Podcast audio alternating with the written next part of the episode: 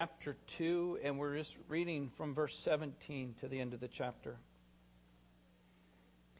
He came and preached peace to you who were far away, and peace to those who were near. For through him we both have access to the Father by one Spirit. Consequently, you are no longer strangers and aliens, but fellow citizens with God's people and members of God's household built on the foundation of the apostles and prophets, with Christ Jesus himself as the chief cornerstone. In him, the whole building is joined together and rises to become a holy temple to the Lord. And in him, you too are being built together to become a dwelling in which God lives by his Spirit. Let's pray together. Lord God, we come before you this morning and we have come to worship you. And we've done that with song, with our hearts and offering before you, but as we look at your word, we also want to worship you by giving our very lives and what you ask of us by recognizing this. And today, Lord, for some, maybe the message is not directly where they are at. They're already the place they belong. But may it serve as a reminder to be passed on to others. That we would be equipped in hearing this. But for some today, Lord, may they be encouraged in hearing this to find that place that you've made for them, to find you. Holy Spirit, I pray that you would fall upon us, that you help me to speak your words, but beyond that, way beyond that, that you would help us to hear your words. We thank you for that in your name. We pray. Amen. Amen. Oh, we appreciate those who are here or come uh, as guests this morning. You are here. Let's find out exactly where you are. When you think about you are here, we zoom in, and and uh, I didn't put enough, I know, but you could put all these little dots, uh, little things. Uh, I don't think you can really read it, but each of those little things says you are here, you are here, you are here. All right, we've seen these kind of things before, and they could just be plastered all over there about how you are here. If we zoom in a little closer what we're doing is we're looking for a place to belong.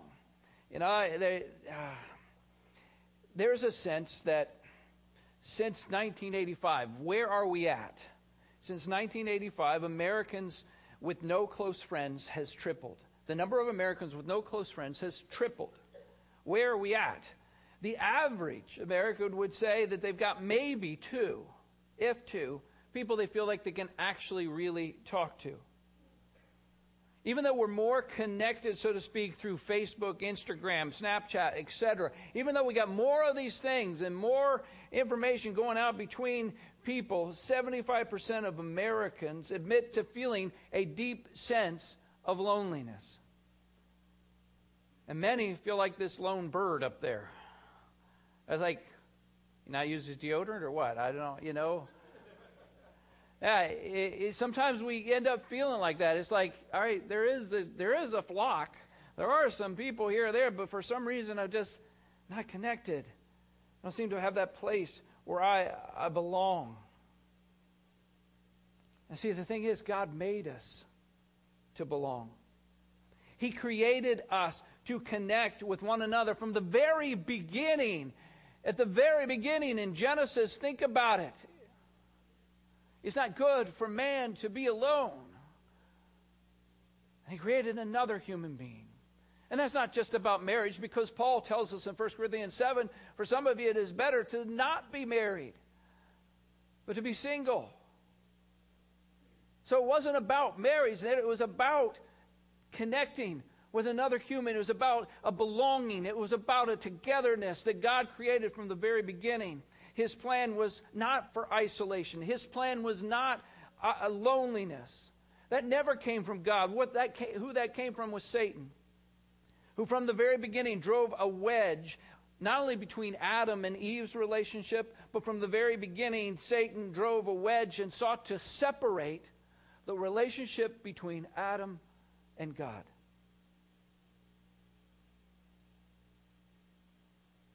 We lost that place to belong. And so, still today, where are we? You know, we're scattered all over. We look at as we get down, and again, uh, it, it, this goes out. This is just, you know, you are here, but it could be all number of places all over the place. We're scattered, disconnected here and there and here and there. But God didn't make us just for that. He made us with His need to belong. And He didn't stop just with the need to belong within us. God fulfilled that. God made a place for us to belong. That place where we belong is here. You belong here. God made the place for us to belong called the church. Ephesians chapter 2 here in verse uh, 21. In him the whole building is joined together and rises to become a holy temple in the Lord. He's not talking about an actual physical building. He's talking about the building that is the church, that is us. Being built together to become a holy temple in the Lord. In verse 22, and in him you too are being built together to become a dwelling in which God lives by his Spirit. God made us a place where we belong. God's family. Uh, church is not man's idea. Some people try to say that's just a man made idea. It was never a man made idea. In Acts chapter 20 and verse 28, it says that Jesus' blood was shed for the church. Not just that, Jesus bought the church with his own blood. Not he paid just for your sin and my sin, not just he bought you and redeemed you, but it says he bought the church with his own blood. In Ephesians chapter 5, we read the church is the bride, the wife of Christ. The church is not some add on, some extra, something you can throw in with what Christianity is about or even what God is about. It's the very wife, the very bride that He has given to us to connect us one to another. You, He has that place for you to belong. He wants us to belong. And in doing so, to get connected to the place, to the family, so to speak, on earth right here. A place to belong, a place to be loved, a place of refuge, uh, a, a place where there is an open door, so to speak. But the reality is, oftentimes, in some churches, after you crawl through the barbed wire and you swim through the moat with Christian alligators, you know, those are the ones that pray before they eat. Um, after you swim through the moat and you get up to the door of the church, you're finally there at the door and you think you've arrived, you've made it, and you can, you can enter in to this place maybe where I could belong. This place, as you get up to the door, somebody says, Would you step over here, please? You must be this spiritual to enter. Okay? You know, it's kind of like there's signs on the doors. Uh, it, maybe not literally, but there's this old kind of sense uh, you in fact, there are churches that even brag about, you know what? You know, we really pride ourselves in, I mean, we are the most spiritual church in town. They might be. Unfortunately, they're not the most Christ like church in town. And that's the problem. What God wants to do and how He does it. You know, there's that sense that what really happens in some churches, and that door is not open and it's not a place to belong. I know that it happens, and part of that is because it's less to do with something that's spiritual and more to do with something that is cultural. A cultural kind of churchianity that adjusts the heights corresponding with with how tall. Now, technically, you know, if I was, I just can't do it with this thing. Technically, the way you would do this is you've got to adjust this so that it's my height. To get in, to get in the door, to be and belong, you got to be right at my size. Right the way I am. What I like, the way I am. I am. Uh, you know, for example, you need to look like us, dress like us. I know it's hard to believe that still happens today, but yes, that still happens today. Wasn't that long ago? There was a, a church I knew that somebody came in and maybe wasn't dressed. I mean, there's nobody here. It would have been. It could be anything like somebody uh, today, maybe even me. I don't know. They walk in and say uh, somebody was met in the lobby with the comment, um, "You know, we don't dress like that here. That's not how we look." In fact, this church used to keep in the closet some ties and jackets for men. You know, trying to help out. We're loving, right?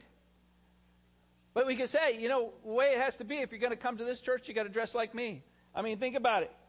You got to have the untucked shirt. Because I, I want to tell you, this week I went to a, a discipleship conference down in North Carolina, and almost every guy had an untucked shirt. In fact, many of the speakers, big name speakers you would know, they had their shirt untucked. That is the way to dress. If you're that, I'm telling you, that is the way you should dress. If your belly is too big to have your shirt tucked in, that is the way you should dress. I mean, we're going to joke about it, but people think about all these things. It's got to be like us. You notice that here it, it doesn't matter, casual or formal. You come in with a full suit, that's great. If you don't, that's great. It's not about that. It's not about whether you've got body art or body aren't. None of that matters. It's not what you look like, especially not what you look like. In any way, should we ever be thinking that? It's never been about that for God's people who come from every tribe and every nation and every language. You know, it is going to look so different in heaven compared to the way it looks in some churches.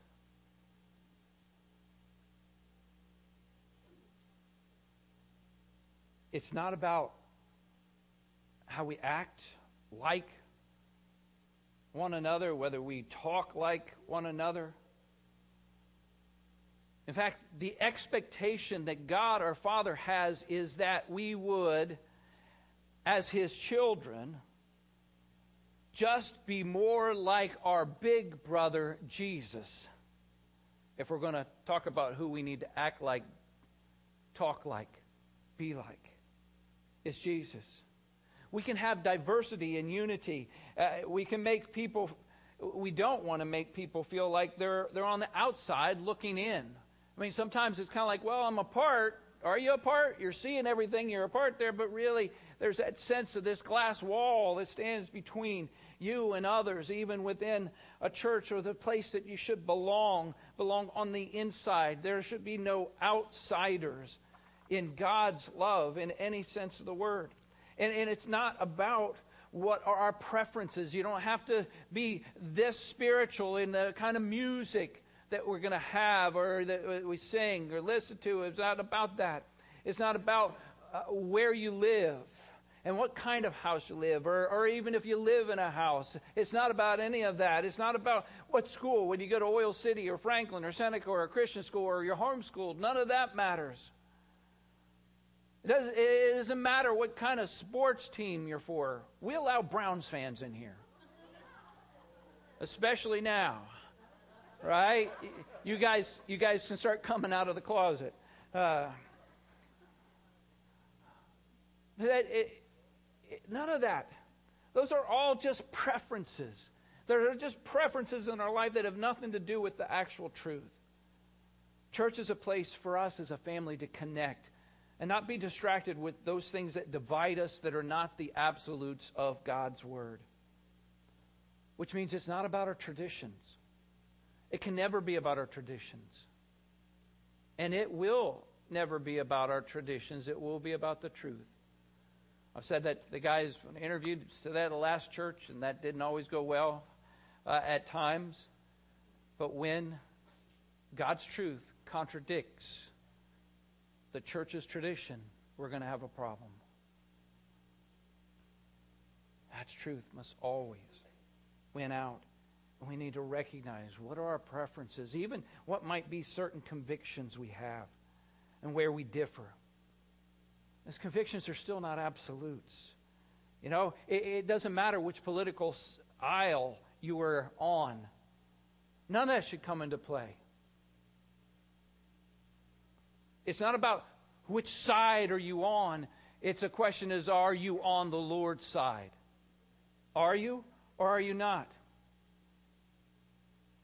It's not about something you got to do to fit in. We're already fitted in when we come to know Jesus Christ as our Savior, and we have the Holy Spirit that unites us not only one with another, but puts us within the body. It says in 1 Corinthians 12, the body is made up of different parts. Sometimes they say, Well, I'm here, I'm at a church, but I just feel different than others. I don't feel like I'm the same. Guess what? That's the way God created a body to be. Not are all an eye? No, they're not supposed to all be eyes. It would be like an ugly body. You know, it wouldn't really work. We're supposed to be different from one another. That's the way God created us. And it says that God as well placed us, put us in a specific place, put us in a place within the body, whether it's here or here or there or there. God Himself, not you choose, not you get it, but He puts you in a place that you belong within a body. And for us to grab a hold of it has always been His plan. It's not about how spiritual you are. Uh, we shouldn't be excluded no matter where you're at in your faith journey. You might be someone who's just seeking and just searching and kind of trying to understand. You may be somebody that's doubting. Uh, and, and has doubts about this and that about the whole thing. You might be somebody here that's just barely started the journey, or someone who's traveled miles and miles down the Christian road. No matter who you are, you belong here. God loves you, and so do we. And God wants His best for you and so do we. Which means we want to help. We don't want to just say, hey, we want God's best for you. Hey, I'm wishing the best for you. No, we want to help and come alongside to help God's best to be brought about in your life.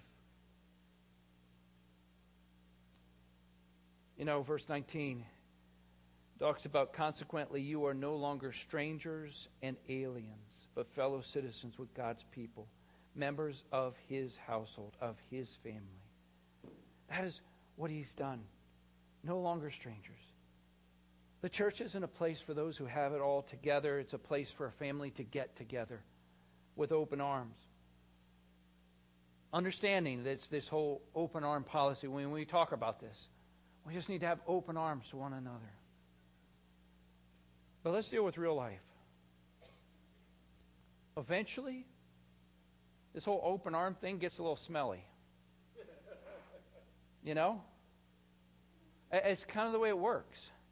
You get close enough to somebody, those old arm and arms just start smelling, uh, you know, this morning, you know, what's going on with your life? But that's okay.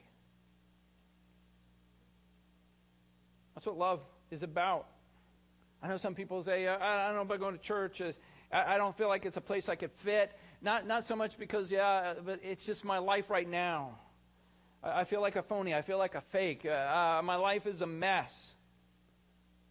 Have you read the stories of the heroes of the faith in the Old Testament through on uh, talk about life being a mess, and they're the ones in uh, in Hebrews talked about the whole hall of faith and who they are. Life is a mess. I would guess, and I've been here just long enough to know probably most, most have things in their life that are a mess. that are here. There's just things here and there, big and small, but we're all a mess. And we were never meant to get it all together, uh, to get it all together somehow before we can be connected to His family on the earth. We're struggling in our maybe you're struggling in your own family, struggling in your marriage, struggling in your with your children, struggling with finances, or just some need to be free in a certain area from an addiction you're struggling with. Maybe struggling with just hurts that are overwhelming, or or it's a health struggle, or the loss of a loved one, maybe just loss of love. The fact that you're not perfect means you are a perfect fit and a place to belong right here because neither are we. Now, it bothers some people sometimes when you talk when a church says, you know, wait, we're not perfect. Although you wonder why it would bother some people because we always hear about how Christians are hypocrites. Right? I think that's pretty much the definition of not being perfect.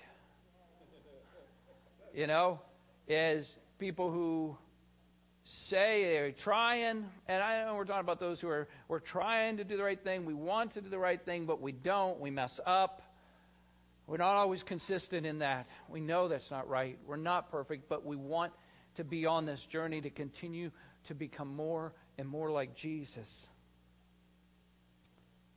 You know, A.W. Tozer, uh, part of the 20 hours practically, I was in the car. I got to listen to some of Tozer's book. I was listening to one of his books, and and it's amazing as you listen to that.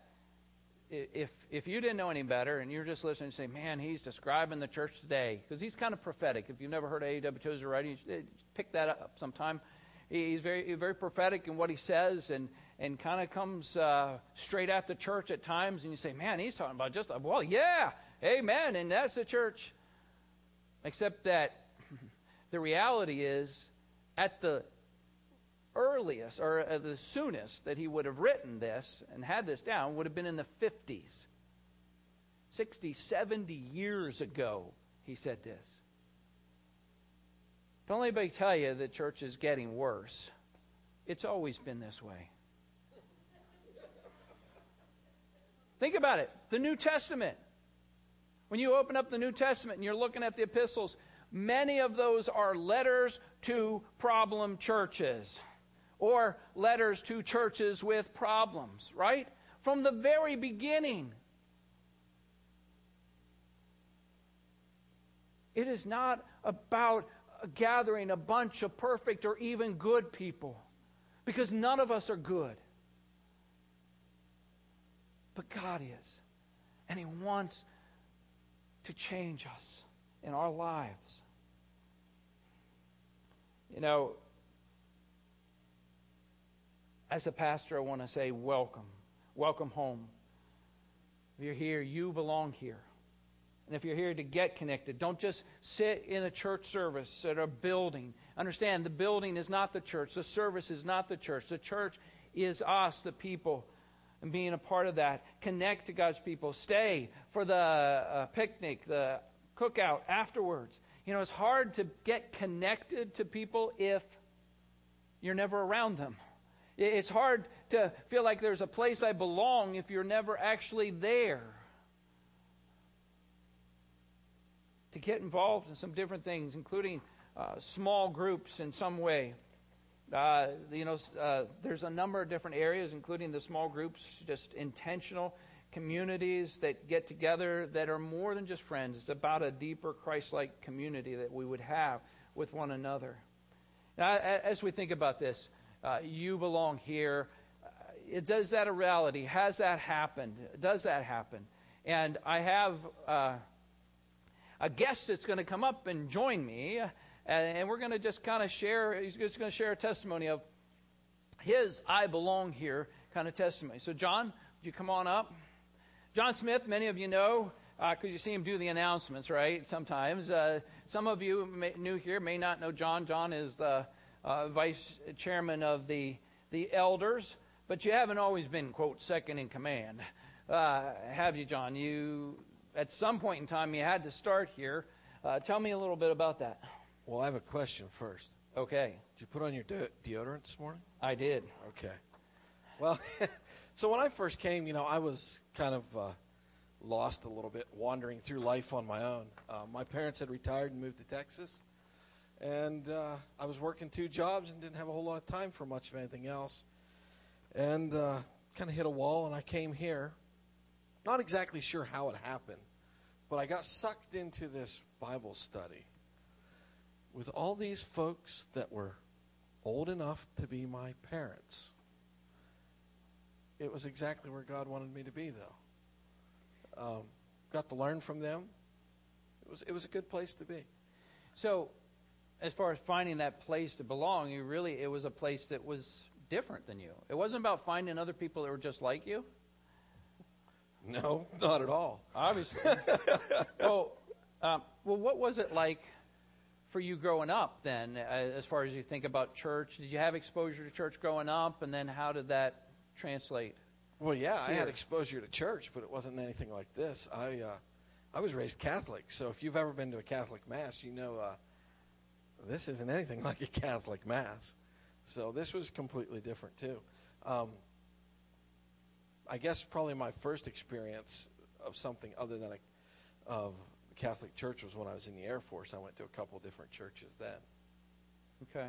So, what happened in, as you think about your, as you're telling us about your story of connecting here and uh, finding that place you belong here?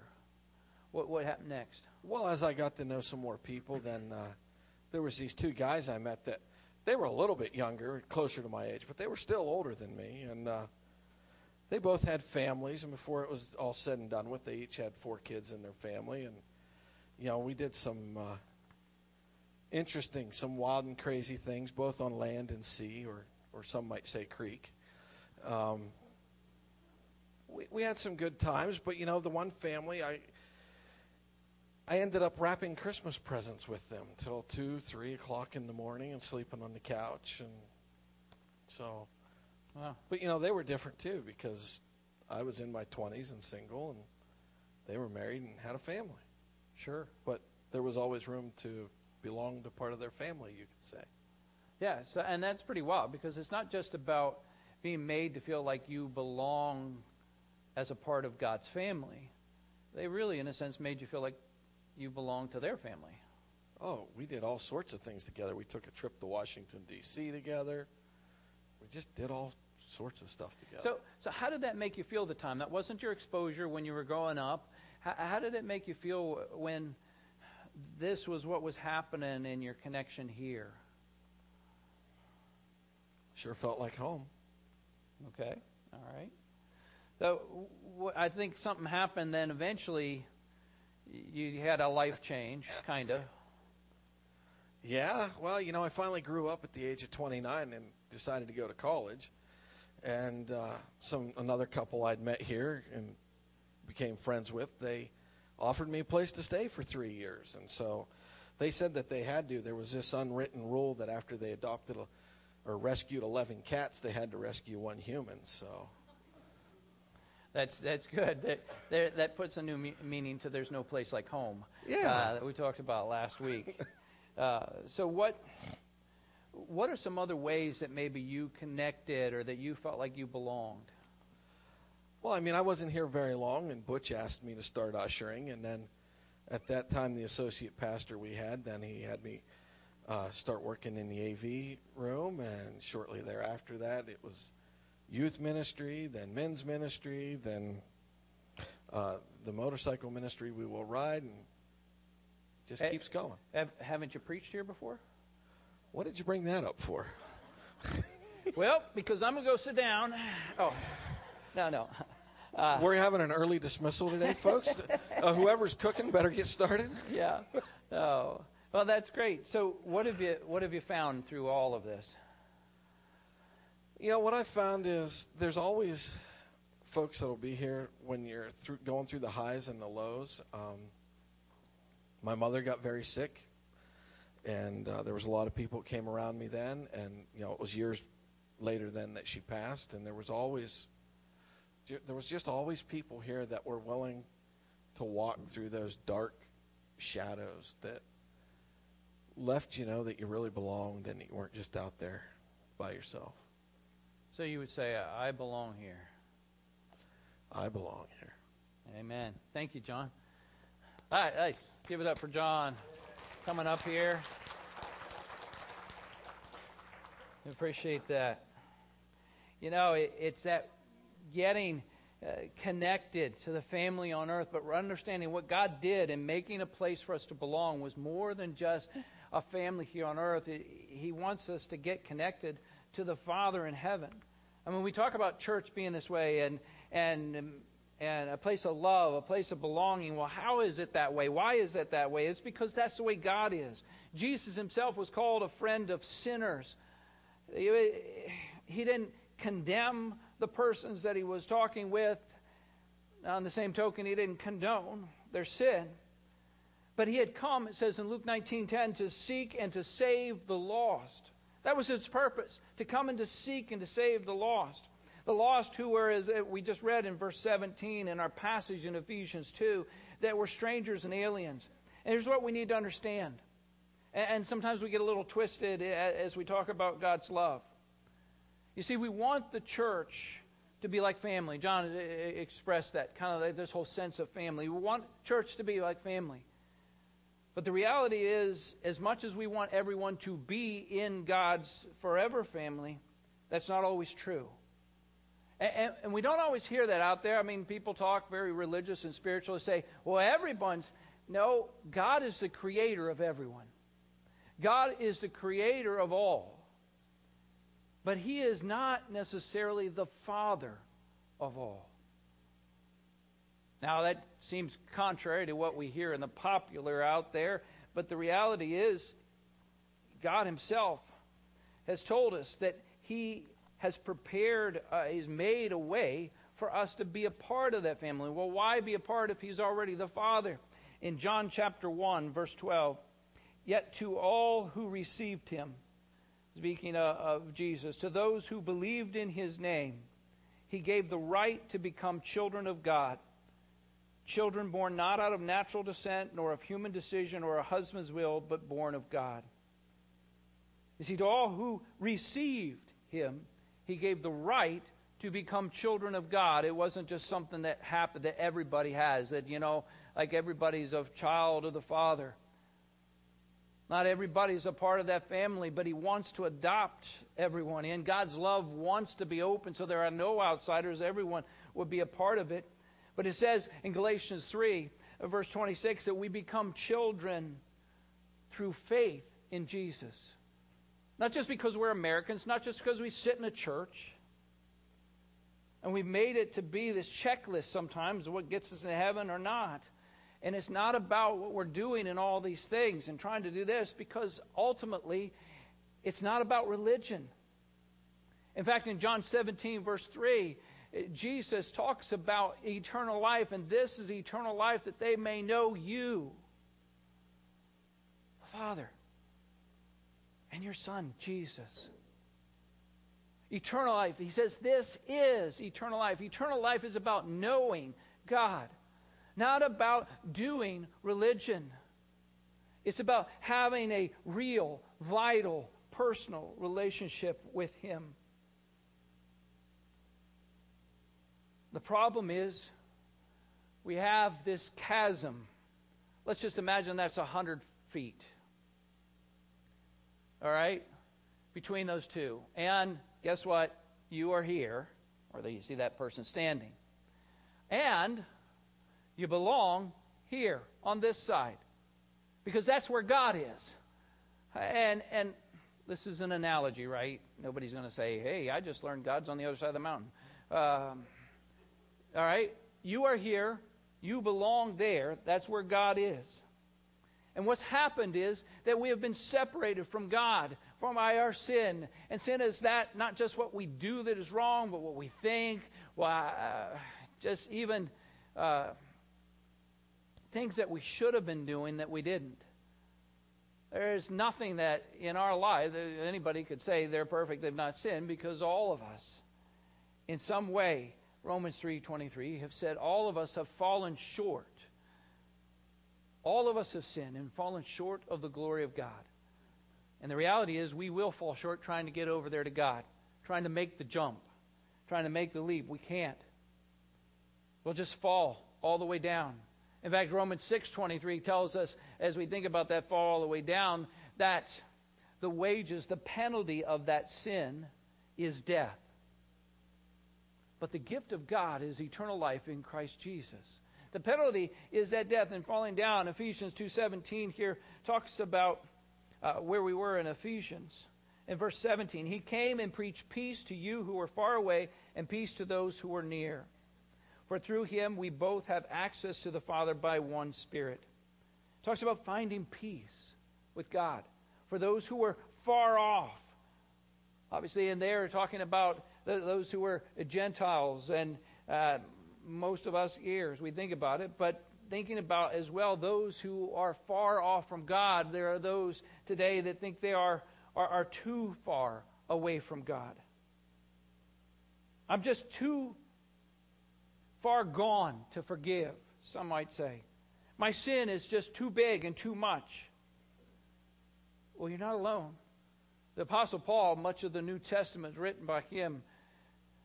The Apostle Paul says, I am the chief, the worst of sinners in 1 Timothy chapter 1. The chasm that divides us and God may be a little bigger in some people's lives. Maybe we could say that. Yeah, maybe in some people's lives that chasm is a little bigger. Maybe it's not 100 feet. Maybe it's 150. Maybe it's 200. But does any of that really matter? Does it matter that your chasm is 200 feet and mine's 100 feet? Where are we going to end up? Still, at the bottom if we tried jumping and getting over to God. It doesn't really matter. We can't make that leap. We all face the same fate.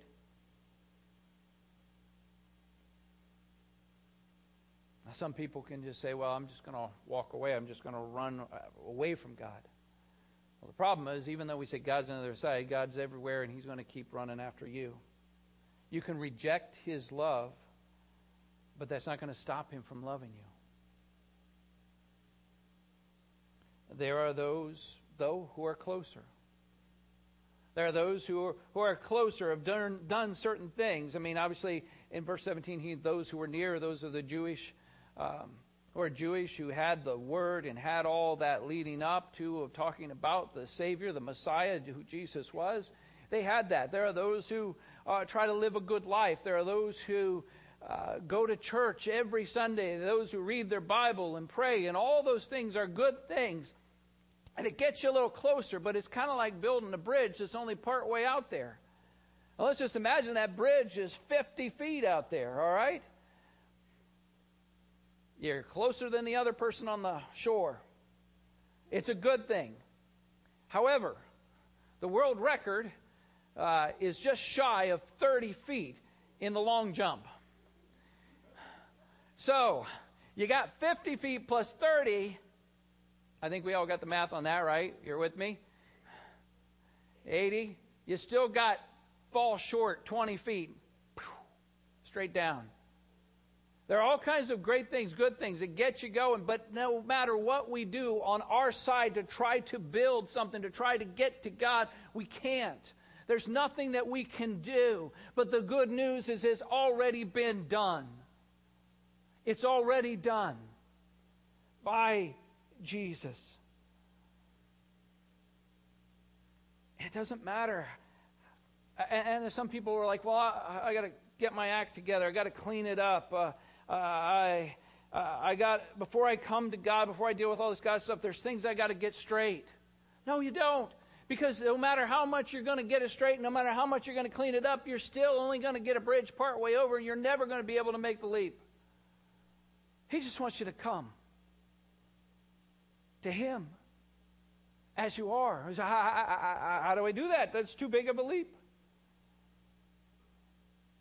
As I said, it's not about what we do, it's about what was done by Jesus. Jesus came to bridge the gap between us and God, to get us not just to heaven, but to get us where we belong, which is back in a relationship that is restored with God as it was planned from the very beginning. Not only are all welcome at the cross, all are welcome through the cross of Jesus, his death in our place. So that we could have a place where we belong on the other side. He paid the punishment that should have been ours. We said that sin, eh, there's a penalty for that. Well, He paid that penalty. Taking that punishment so that we could get to the point where we cross over and you belong here and you are here is in the same place, no longer separated. They put those two together. God our Father wants to say to you one day, Welcome home. You belong here. You are here uh, to be there in that same place. So that the scene one day in heaven would be like this. Kind of like, you should be here. Right? You belong here where there's not only an open door, but there are open arms from a God who loves you. But we need to realize that the embrace that we see here, so to speak, that Jesus has, this embrace is only made possible. Jesus, the only reason Jesus can embrace us is because of something else that he embraced that has the cross for each and every one of us.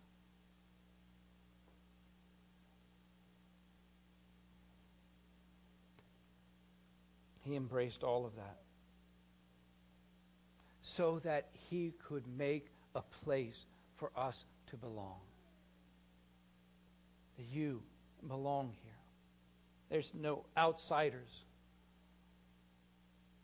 He wants to bring you inside.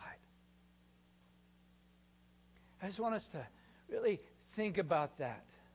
In fact, um, this morning, part of what I want to do is to share a song with you. And just in this time to bend, allow God just to speak to your heart. Where are you at with Him? Now, are you one of those people that are near or far? Uh, you know, have you got the bridge going across but still not there?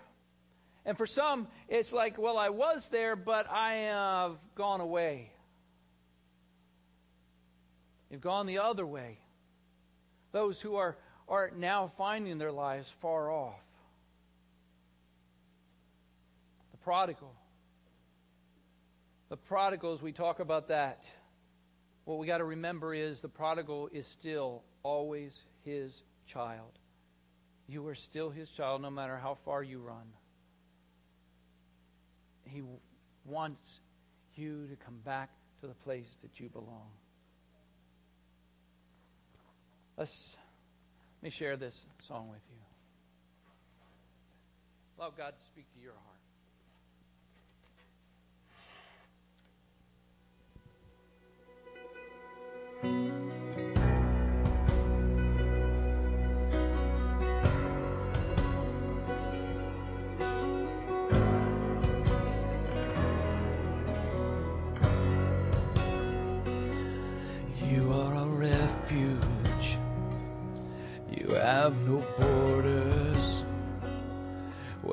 Was a stranger knocking at your door. You took me in with no questions and no conditions.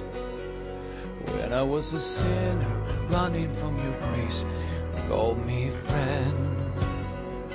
You called me friend. There are no outsiders to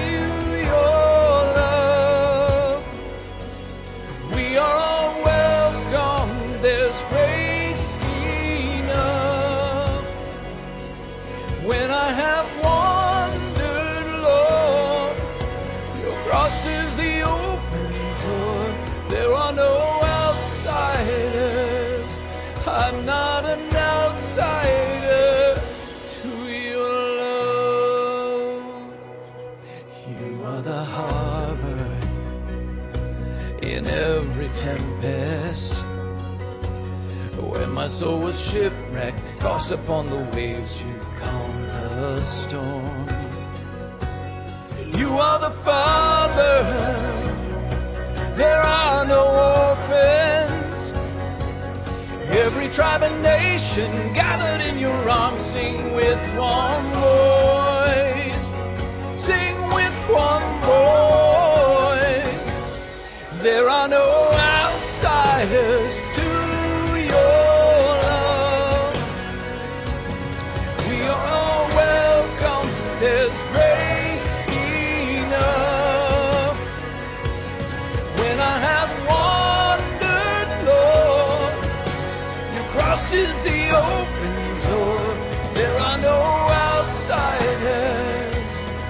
I'm not an outsider to your love. I was tired, I was poor, I was thrown upon the shores. I was homeless and afraid till I heard you call my name. And now I'm ransomed, I'm restored, resurrected. I am loved, yes, I belong. Oh, my soul is found at home. There are no outsiders to your love. We are all welcome. There's grace enough. When I have wandered, Lord, your cross is the open door. There are no outsiders. I'm not an outsider. There are no outsiders to your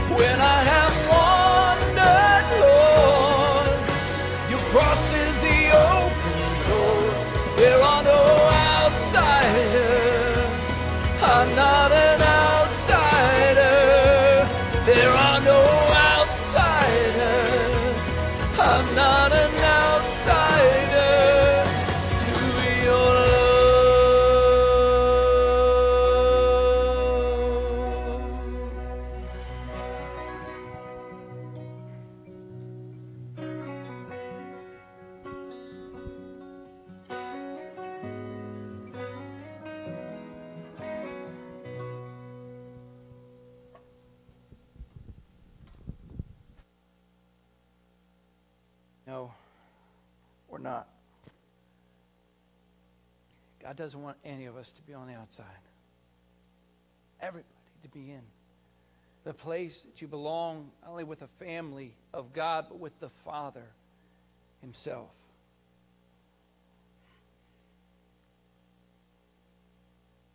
You know, we talk about this, so just one thought here. And we talk about there are no outsiders, there really is one that is outside. Man, let's uh, just be straight here. There are no outsiders except for one Jesus is often the one outside in our life. Jesus is often the one that finds himself on the outside looking in at our lives. We know from Revelation chapter 3, it talks about where Jesus says, Behold, I stand at the door and knock, right? I stand at the door and knock. If anyone hears my voice and opens the door, I will come in.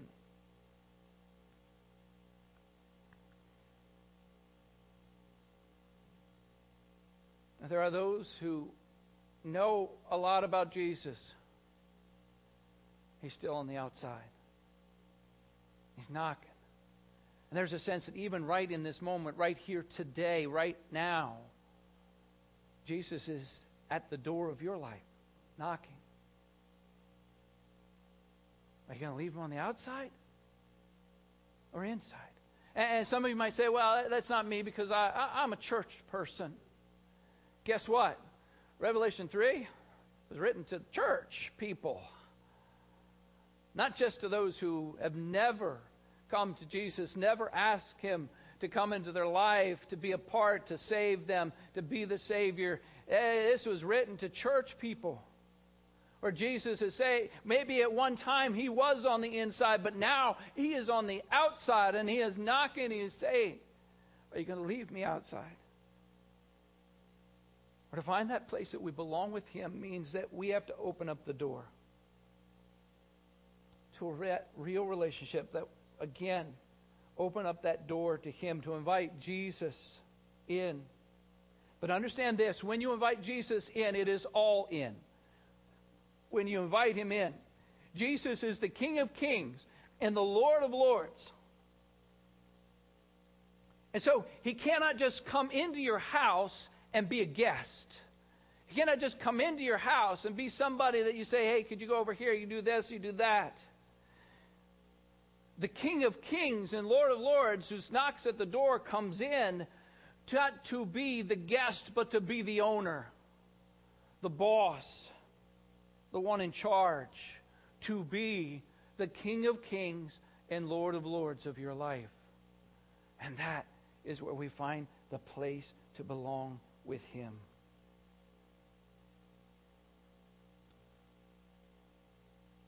God has made a place for us to belong, but we have to make the choice to do that. Ask the worship team to come.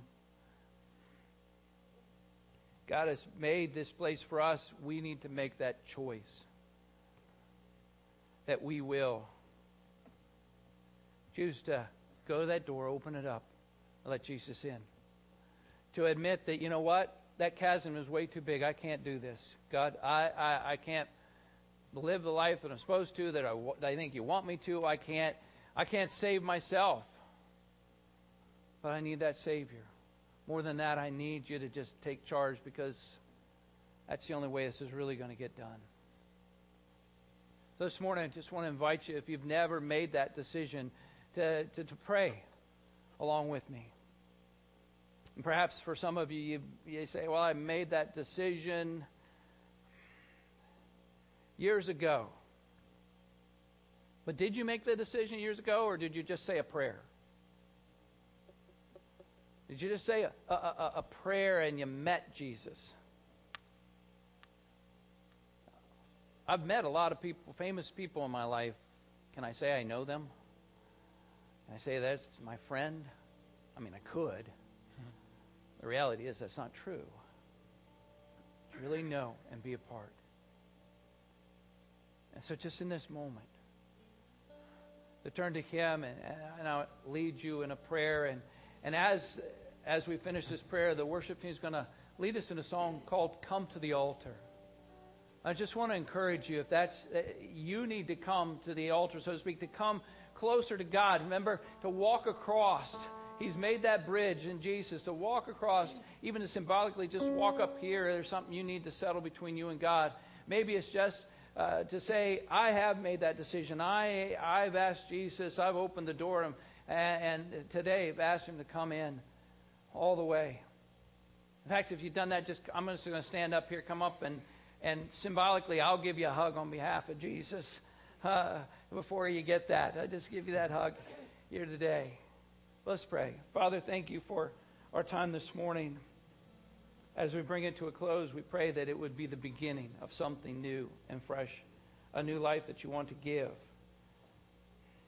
Lord, I pray for those who are far off that we've just read about that you've made a way, a place for them to belong. Not just here, but a place for them to belong with you forever in your family. And right now, as you're knocking on the door of their life, their heart, that we would no longer ignore that. That we make that choice right now. Jesus, I choose to open the door. I ask that you would come into my life, not as a guest, but as my Lord and King.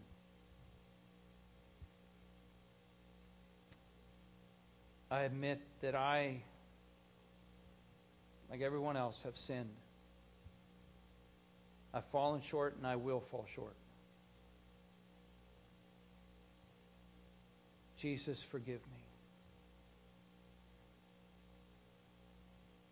I thank you that it's not about what I do, but what you have done on the cross. So come. Help me.